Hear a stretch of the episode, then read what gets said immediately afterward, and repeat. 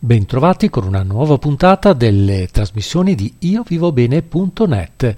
Oggi parliamo di coppia e crisi di coppia con il dottor Luca Novello. Buon ascolto. È più facile se tutti e due ci credono perché c'è un interesse comune nell'andare nella stessa direzione e questa è la condizione ideale nel momento in cui noi vogliamo eh, risolvere determinate tensioni che si eh, sviluppano all'interno di una relazione di coppia. Eh, però potrebbe succedere anche che soltanto una delle due persone è fortemente interessata a risolvere la situazione o anche perché forse è l'unica che si rende conto che c'è un problema. Perché adesso noi parliamo di eh, una situazione in cui la coppia si rende conto che esiste il problema, ma non sempre è così. Magari qualcuno eh, mette un po' la testa sotto la sabbia e non lo vuole vedere e finge forse che le cose possono anche andare bene così, oppure si nasconde dietro a un proverbio che secondo me eh, lascia veramente il tempo che trova ed è proprio quello di dire il tempo poi sistema le cose. Il tempo non sistema niente, siamo noi che sistemiamo le cose dentro quel tempo, che è molto diverso. E quindi la, la prima strategia da poter, da poter utilizzare per riuscire a risolvere una situazione all'interno della coppia intanto è capire qual è la vera emozione nella coppia e nell'intelligenza emotiva anche quella capacità quindi di riconoscere le emozioni nell'altro.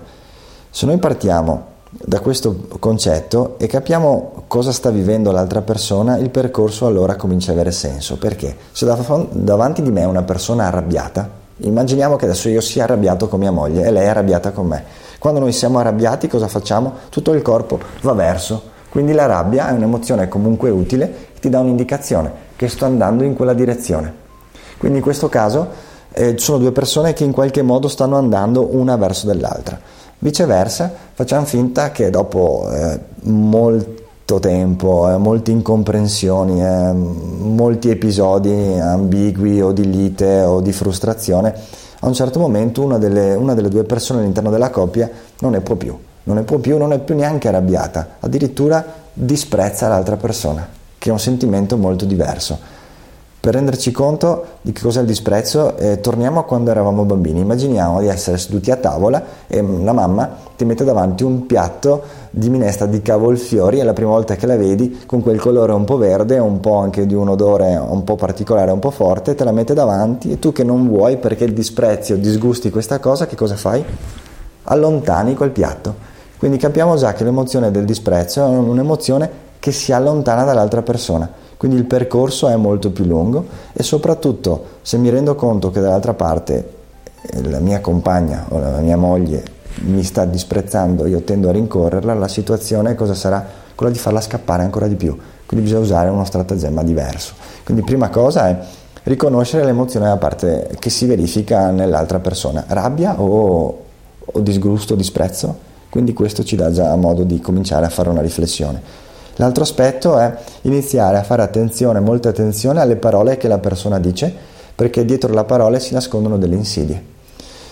E in quelle parole possiamo capire a che punto si trova la relazione. Se in una fase, diciamo, di confusione iniziale o di problema iniziale, di solito ci troviamo nel momento della critica e lo riconosciamo quando? Quando generalmente parliamo con il nostro compagno o la nostra compagna e iniziamo a generalizzare le circostanze, tipo non metti mai in ordine, mai è, un, è una generalizzazione, o sei sempre il solito, sempre è generalizzare, o non mi porti mai a cena fuori, anche quel mai è un'altra maniera di generalizzare.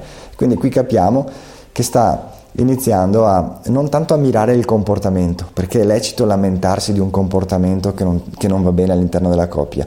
In questo caso, generalizzando, andiamo a colpire più l'identità della persona, quindi cominciamo a avere un livello di accusa un po' più alto. Quindi questo è il primo, eh, il primo step, la, la, la, critica appunto. Successiva alla critica è... Eh, a livello linguistico è molto molto simile, nel senso che il tipo di parole utilizzate possono essere le stesse, però parti con la consapevolezza di far male all'altra persona, cioè vuoi proprio ferirla. E allora lì cominciano un po' di problemi. E quindi è il livello 2. E quando ti rendi conto che comunque hai questo tipo di atteggiamento, sei ancora abbastanza in tempo per risolvere la situazione diventando sforzandoti di diventare ancora il sostenitore della persona che un tempo perlomeno amavi, o si presume che tu amassi. Se ancora una volta non riesci a riconoscere questi meccanismi e vai oltre, potresti trovarti in una condizione in cui eh, si va oltre alla critica, si va oltre al disprezzo, che è proprio quello di farti male, si arriva step, a un terzo step che è quello che è un po' un fuoco incrociato un esempio che rende meglio l'idea, arrivo a casa e mia moglie mi dice eh, sei sempre il solito incasinato, non, di te non ci si può mai fidare, ti ho chiesto di mettere in ordine la tua scrivania ed è ancora il solito casino. E tu rispondi in che modo? Ah, il solito casino come la pila di, di, biancheria che è lì sulla sedia a stirare. Ah, cosa vorresti dire? Che tu sei lì che appena hai un attimo di tempo sei come tuo padre che va al bar a farsi la birra con gli amici invece di darmi una mano. E tu ribatti ancora. Ah, io sono così. Tu invece che appena hai un attimo sei sempre lì su quel telefono e comincia questo accusarsi a vicenda. E lì la situazione è molto critica. A quel punto per mia esperienza l'unica soluzione possibile è quella di iniziare a rivolgersi a un professionista, ecco, che possa dare una, almeno una valutazione più oggettiva del punto in cui si trova la coppia e di capire se c'è comunque l'intenzione o la volontà di riparare appunto la situazione. Poi arriviamo a momenti ancora più tesi dove a un certo momento si può arrivare proprio anche alla condizione in cui non badi neanche più l'altro, parla e non l'ascolti nemmeno, proprio ti, ti, lasci scivolare un po' tutto addosso, quello lì è un chiaro segnale insomma, che lì c'è un intervento da fare abbastanza anche in rapidità, altrimenti quella coppia è destinata poi a sciogliersi.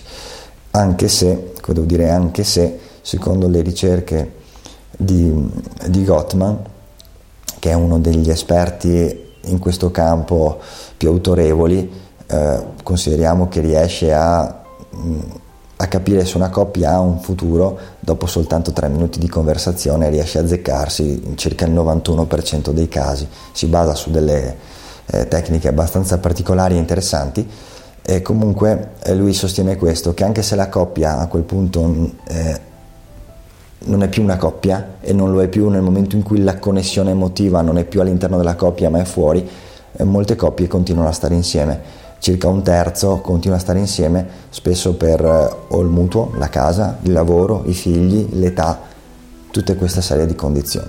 Per cui prima di arrivare a questa circostanza, occhio a riconoscere intanto se c'è quella rabbia o se c'è disprezzo e cominciare anche a capire se c'è quindi eh, quella critica che comincia ad andare sulla persona pi- piuttosto che sul comportamento, quindi attenzione ai tutti, ai mai, a ogni volta, ai sempre che utilizziamo, questo sono già un primo campanello d'allarme che potrebbe allontanare la relazione. Quindi fin tanto che noi abbiamo l'intelligenza di ascoltare l'altro e di capire che stiamo utilizzando queste formule forme linguistiche, siamo ancora nella condizione insomma, di ricostruire abbastanza agevolmente la storia.